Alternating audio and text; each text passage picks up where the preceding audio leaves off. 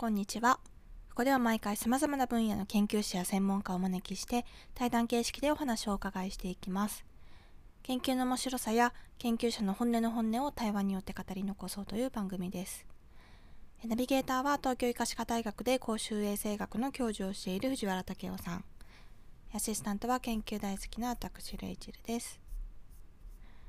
今回のゲストも法政大学文学部心理学科教授の新井博和さんです。ぜひお聞きください。なんか、あの、ちょっとまあそれにも関連するのかもしれないですけど、今回のオリンピックでメダルを取った選手たちが、まあ、結構こう、まあ、コロナの中で開催してくれたっていう感謝の意味もあると思うんですけど、まあ、今まで支えてくれた家族やあのスタッフに感謝してっていうような発言をされる選手がすごい多いなって思ったんですけど、まあ、宗教的なものはないかもしれないですけど、なんかそういうこう、まあ、感謝する強さみたいなのが、やっぱ力になったりするんですかね、うん、スポーツ選手においては。うん、感謝とか、まあ、応援とかっていうものがパワーに変えているんだろうと思います。まあ、今回は本当に大会が開催されるかどうかもギリギリまで分からなかった中で、なんとか開催を社会のそのまあ多くの方々が反対という中で開催をしてもらったというような気持ちもあったのかなと。なるほどですね。で、そのスポーツなんてやってオリンピックなんてパラリンピックなんてっていう方もいましたけどもあのそれはそれで理解できるんですがその選手の皆さんはそれを無視してたり全くこう認知してないということはなくて、まあ、そういうことを重々分かった上で大会に出て戦っていたんじゃないかなっていう、そんな感覚です。あの選手と話してるですね。なるほど、社会とスポーツがその分断されてないというか、つながってちゃんと捉えて、まあ、昔のアスリートは違ったのかもしれませんけども。なるほど、ね、という意味では、逆にその無視できなかっただけに、苦しさ、辛さ、プレッシャーっていうものも、出場した選手たちは強かったんじゃないかなと思います。うんやっぱ感謝できてる人とできてない人っていうのは、とはいえやっぱりいてて、で感謝できる選手の方がパフォーマンスというか結果を残しているなっていう印象ってあります？そんなことは関係ない？それええまあ、そういった印象はあります。ありますか、やっぱ。あのまあ、全くもう本当に我が道を行ってるような方も中にはまれ、にいますけれども、あの感謝をして周りの方々のためにとか、恩返しみたいな気持ちが根底にある選手の方が頑張れる、頑張り続けられるっていう印象はあります。で、まあ、ちょっとさっき言ってることの矛盾しちゃうかもしれないんですけど、なんかそうやって日本の選手が、まあ、例えば金メダル取れなかった柔道の選手が、逆に申し訳ありませんということに対して海外のメディアが、いや、別にあのいいじゃない、頑張ったんだからいいじゃないかと自分のためにやる面もあるんでしょというような側面もあって、いわゆるこう、なんていうんですかね、メッシ暴行的なあの風になっちゃう視点っていうのと、こう感謝することで力が出るところと結構微妙な差だと思うんですよね。うん、だからそれをこう、なんですかね、うまくこう、使い分けるというか、それちゃんとわきまえて、こう、力に変えれる選手と、もうプレッシャーに押しつぶされちゃってで自分がなくなっちゃう選手との違いって何ですかね、うん、いや今おっしゃったように本当にそこは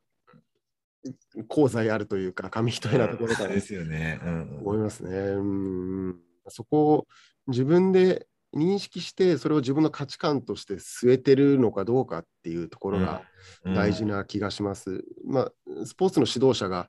感謝しろとかいうことをできて、それで、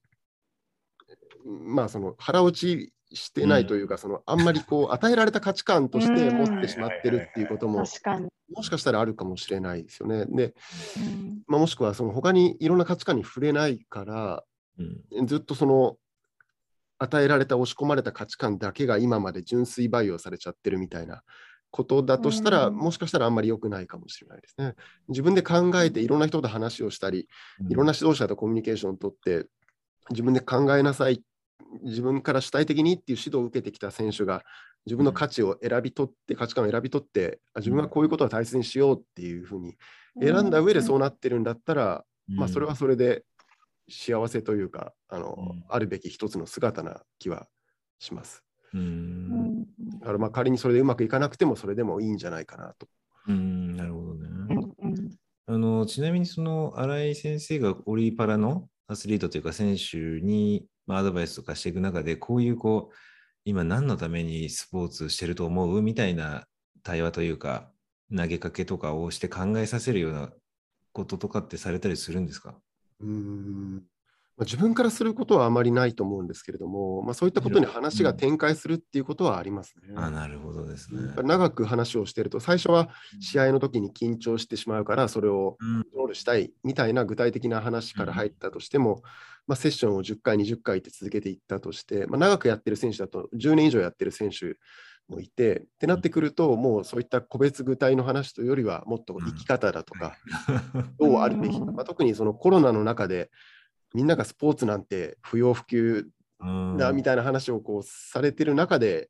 アスリートをやっていた人たちは自分って一体何なんだろうとか自分からスポーツを取ったら何が残るんだろうとかうん。でいいんだろうかみたいなことを考えざるを得なかったと思いますのでこの1年2年あ1年1年半ぐらいですかね、うん。でうん今おっしゃったようなあの話題にうん。触れることは多かったです。やっぱそう考えると、そのコロナによって、そういうこう、なんていうんですかね、こう、深い自分のこう、存在、レゾンデートルみたいなものに立脚することができて、かえって伸びたというか、パフォーマンスが上がったような選手もいたんでしょうね。そうですねいまし。たか。いあのえそれは私の頭の中に今先生に言われて、ああの人とあの人そうだなみたいな頭に浮かびましたね。それは、イニシャルだけでも言えないですか？ご本人がそう思ってるかどうかっていうのも、そうですね。なんとも言えないんですけれども、まあやっぱりいますよね。うん、ああの、はい、うんいると思います。ちょっとあんまりあ 私の話してもあれなんですけど、あの今回ですね、科研費であの超成長学って言って、何かこう逆境体験みたいなものがあったんだけど、それによってかえって、こう、ポテンシャルというか、パフォーマンスが伸びるっていう現象っていうのを研究してみようっていうので、あの挑戦的開拓で取れまして、すごいなんかぜひ先生にそのあたりのご示唆もいただきたいなと思って、今日実は楽しみにしてたんですけど。いろいろされてますね。すごいですね。それは面白いですね。うんなんか私がその虐待の研究とか、子供の貧困とか、もうあらゆるコホート研究がそういうことに幼少期にあると、もう大人になって高齢期になって、もういいこと一つもないんですよ。っていうエビデンスばっかり出てるんですけど、でも実際世の中には、こう、まあ、少しの負荷によって、まあ少しじゃなくても、ある程度耐えれる負荷によって成長するっていうのってなんか真実だと思うんですよね。でそれは、そのなんか、こう、いじめたり、なんかこう、なんていうんですかね、逆境体験そのものを肯定する論理には使われてほしくはないんですけども、なんていうんですかね、この生命現象の真実として、そういうものがあるんじゃないかなと思ってまして、でもそれを疫学的に示しているものって本当にほとんどないんですよ。多分動物だとあって、なんか鳥とかだと、なんかこう、幼少期にこう負荷がかかってる方が、こう、ん長生きするみたいなのはあったりするんですけど、人間ではないんですよね。まあ、そんな実験ができないんで当然なんですけど、でそのあたり、ね、なんかスポーツともちょっとこう、絡むというか、やっぱトレーニングって負荷じゃないですか。でもやりすぎたらボロボロになっちゃうし、うん、なんかその辺のなんか、行き地ってどこなんだろう？みたいな。うんうん。面白いですね。もねう私の話は。その超成長学の話を聞きたいぐらいです。いやいやいやいや。えー、そうなんですね。うん。例えば、あのパラリンピック、まあ、今回の僕、パラリンピックが素晴らしかったと思ってるんですけど、あの、腕のない選手が水泳でメダル取ったりして、で、インタビューで、この、この障害を与えてくださってっていうコメントした選手がいて、それも何のこう気負いもなく、いわゆるさっきの先生の言葉で言うと腹に落ちてる感じで、あれも本当に感動しましたね。うんうーんなんですかね、あの強さというか、なんか人間の美しさをメダル以上に美しいものをなんか見たような感じでしたね。うん考えさせられる場面が多かったですよね。うんうん、なんかでもすごい難しい、なんかそういうスポーツのそういう、今、あの藤原さん言ったところのその美しさもあるし、でもとはいえ、やっぱりその、こう、まあもうずっとありますけど、その部活的な、いわゆる体育会系精神論みたいな、あの、まあ、ちょっと前にもいろいろ問題にはなってましたけど、そういうコーチ陣と選手との関係性だったり、まあ、選手間もそうですけど、やっぱそういう難しい部分もすごいあって、感動もさせられる反面、すごい、いまだまだ特に日本、特に日本なのか、ちょっとほ海外の状況そこまでわかんないですけれども、うん、なんかこう、まだまだ悪しき習慣がすごい残ってるなっていう印象もあるんですけど、うん。そこら辺はなんかどうどうですか？どうですか？っていうざっくりな。えーえーまだまだ残ってると思います。それは、まあ、海外については、まあ、海外でもそういう話は聞くので、まあ、ゼロではないんですけど、うんうんうん。まあ、あのひとまず我々が住んでいるこの国においてまだまだあると思います。でそこまあ、オリパラが終わったので、もう次の次に取り組むべきえー課題はそこだと思います。うんあのまあ一言で言えばコーチングうんをどうしていくかっていうところに尽きるんじゃないかなと思います。うんうんやっぱまあコーチングですごい今回印象的だったのが女子バスケのホーバス監督で、まあ切り取ってあの大声だけ言ったらもうなんとか腹になるじゃないですか。でも明らかに信頼していってる。あれが、まあ、ほご本人も言ってましたけど、私も選手を信頼してるし、選手も私を信頼してくれてる。うんっていう、あれがなんかすごい印象的でしたね。なんかうんね、うん頑張って日本語で、しかも敬語で、大声で怒鳴るっていう、新しいコーチングだなって思って見てたんですけど。うんいやでも結構多いと思います。なんかそういううんタイスタイルの人たちって。なんかでもわかんない。なんかその、しうん、私も部活やってたんであれですけど、なんかその信頼関係ってゆえ、あの、こ今回の女子バスケがそうとかじゃなくって、うん。その信頼してるし、お互いしてるんだけど、うーん、でもそれって行き過ぎだよなっていうところもやっぱりあるし、本当にじゃあその、怒鳴ることか、うーん、なんだろう、まあコーチングとしてどうなんだろうっていうのもあるし、なるほどね。うん。ね、なんかそれで、なんか結局ああいうふうに怒ってもらったから今があるって、まあ思えてる人もいるかもしれないけど、そうじゃない人もいるし、なるほど。うんなんか、そすすごい悪い方言い方す言い方すると、マインドコントロールじゃないけど、まあ、信頼っていう言葉で片付けれてる、片付けれてるっていうか、うんっていう信頼っていう言葉をあてがってるっていうのかな。なんか、そういう側面も、なんか、そう、ちょっと誤解するか、される方もいらっしゃるかもしれないけど、なんか、そういう側面もなんか全然、小中高、特に中高なんかはすごいある気がして、強豪校とか、うんね、あの、訴えられてないだけで、なんか、なんか、点とかもあるんじゃないかなって思ってるんですけど、一般のね、今回の女子バスケの話じゃなくてね。あ、じゃないです、じゃないです。はい。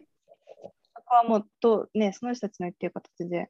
こちらからは全然測れないことなのであれですけど、うん。そうですね。そこは難しいですね。じゃあ先生、その監督とかへのこうアドバイスというか、コーチング、コーチへのコーチングみたいなのもされるわけなんですね。そうですね。はい。うんまあ、それが2割ぐらいですかね。ああ、なるほどですうね。んあのオリンピックまあ、日本のパラリンピックのデータもあるんですけれども、うんえっと、大会期間中にどれぐらいの人、あえっと、来た人の中の、えっと、日本のパラリンピックのデータだと、確か20%ぐらいは選手以外の人たちがそのメンタルのスタッフを使ったっていうデータがあって、それ、えっと、確かロンドンの時のデータだと思いますが、で海外の研究でも3割は選手以外っていうデータもあったりして、えまあ、選手だけじゃないっていうところですかね。まあ、メディカルのスタッフの方、ートレーナーの方がすごくストレスを感じ、もうトレーナーの人ってなんか、いつ寝てるんだろうっていうぐらい ずっとこう、徹底して尽くせるような人たちが多いような気がするんですけども、確かに。でもうかあの心と体をすり減らしながらサポートしてしまって、あしてしまあ、っていってるそうなんだあ。れですが、精神的にかなり負担を感じられる状況になったり。ああ、でもなんかそこってあんまり注目されてないかもしれないですね。なんかやっぱ、情熱大陸とか、なんかそういうプロフェッショナルとか、そういうやつで、たまにこうんうんう、なんか、この人の栄養のこトレーナーとか、全体のトレーナーがこうフィーチャーされることってたまにあると思うんですけど、なんかその人たちがどれだけ苦労してるかとかって確かになんか、まあ、かっこいい仕事だなっていうのは今みんななんかあるかもしれないですけど、そこの精神的なストレスはあんまり確かに考えて出てなかったです。うんなるほど。まあ、我々もあるかもしれないですね。そうそうそう、それうんうんうんうん。我々はもう、あの、まあ私が心がけているのは複数で入るっていうことですね。ううんん。一人だけじゃなくて、え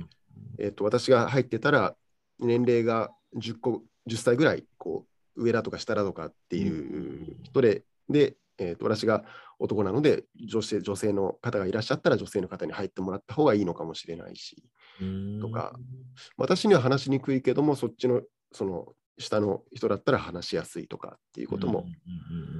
あるでしょうし、でまた2人いるっていうことの安心感みたいなものも我々の中にありますし、まあ、みんなでっていうところ、みんなで支えて、まあ、みんな支えられる側にもなるっていうところですかね。あのーその先生がこう入入られたりして、でそれのなんなんですかね、こう効果検証みたいな、どういう入り方が、どういうアドバイスがいいのかっていう、まあ、研究をしたいって思ったときに、でもその選手にとっていろんなパフォーマンスの機会っていうのは、そんなにそう数あるわけじゃないじゃないですか。で、比較群もいないし、すごい効果検証が難しいなと思って聞いてたんですけど、どう、どうされるんですか？もう手応えとか、あの、実際の結果が、例えば去年とか4年前と比べてどうかっていうような形で評価されるんですか？その効果というか、効果の評価は。研究的なところでいくと、うんまあ、質的な研究というあか、あ、なるほどですね。もう、あのえ RCT やってとか、なそういうその研究としての精度を目指していくというところではないような気がします。まあ、たとえそうなったとしても、本当にうまくコントロールできているのかっていう話になってしまうかなというのと、まあ、あの研究としての純度を上げていけばいいようなことを我々がやってるのかというと、そうでもないような気もうん。します。まあうん、でも、まあ、それは諦めちゃいけないと思うんですけれども、まあ、今はその質的なものを、そのケーススタディを、グッドケースを積み重ねていくっていう段階ではないかと思ってやってます。なるほどですね。そのいろんなその選手以外の層、まあ、コーチとか、それ以外のトレーナーだったりの人たちからの希望っていうので、なんか、なんだろう、やっぱり年齢が高いコーチ陣からはあんまりリクエストがないとか、逆に若い層が多いのか、あるいはそこら辺あんまり関係なく、まあ、意識が高いというか、そういうのに大事って分かってる人が来るっていう感じなんですか？うん、年齢の影響はやっぱりあると思いますね。まあ、特にスポーツの世界、男性が多いですし、うん。まあ年功序列というか、その年齢の縦の関係も重んじられているうん。ところだと思うので、年齢が行くようになってから上のコーチングスタッフからいろんな話をしてもらうことが増えてきましたね。だから若い時は逆にそれはなかったし、まあ、向こうも話しにくかったでしょうし、ある程度の年齢が求められるのかなというところと、逆に言うと、その、えっ、と、若い選手とか、まあ、中高生からは多分私はどんどん話しかけにくくなってるかもしれないので、う。いう自覚は多分気づかないうちにだんだんそうなっていくんだと思うので、そこは気をつけてい意識して若いスタッフを一緒に入れたりっていうふうに工夫をするようにしてます。うんうん。なるほど。スケボーとか、みんな若い人ですね。うんでもなんかそういう意味では、なんかこの、多分日本人の多くが思ったかもしれないけど、なんかこう厳しい、こうんうんう、もうとにかく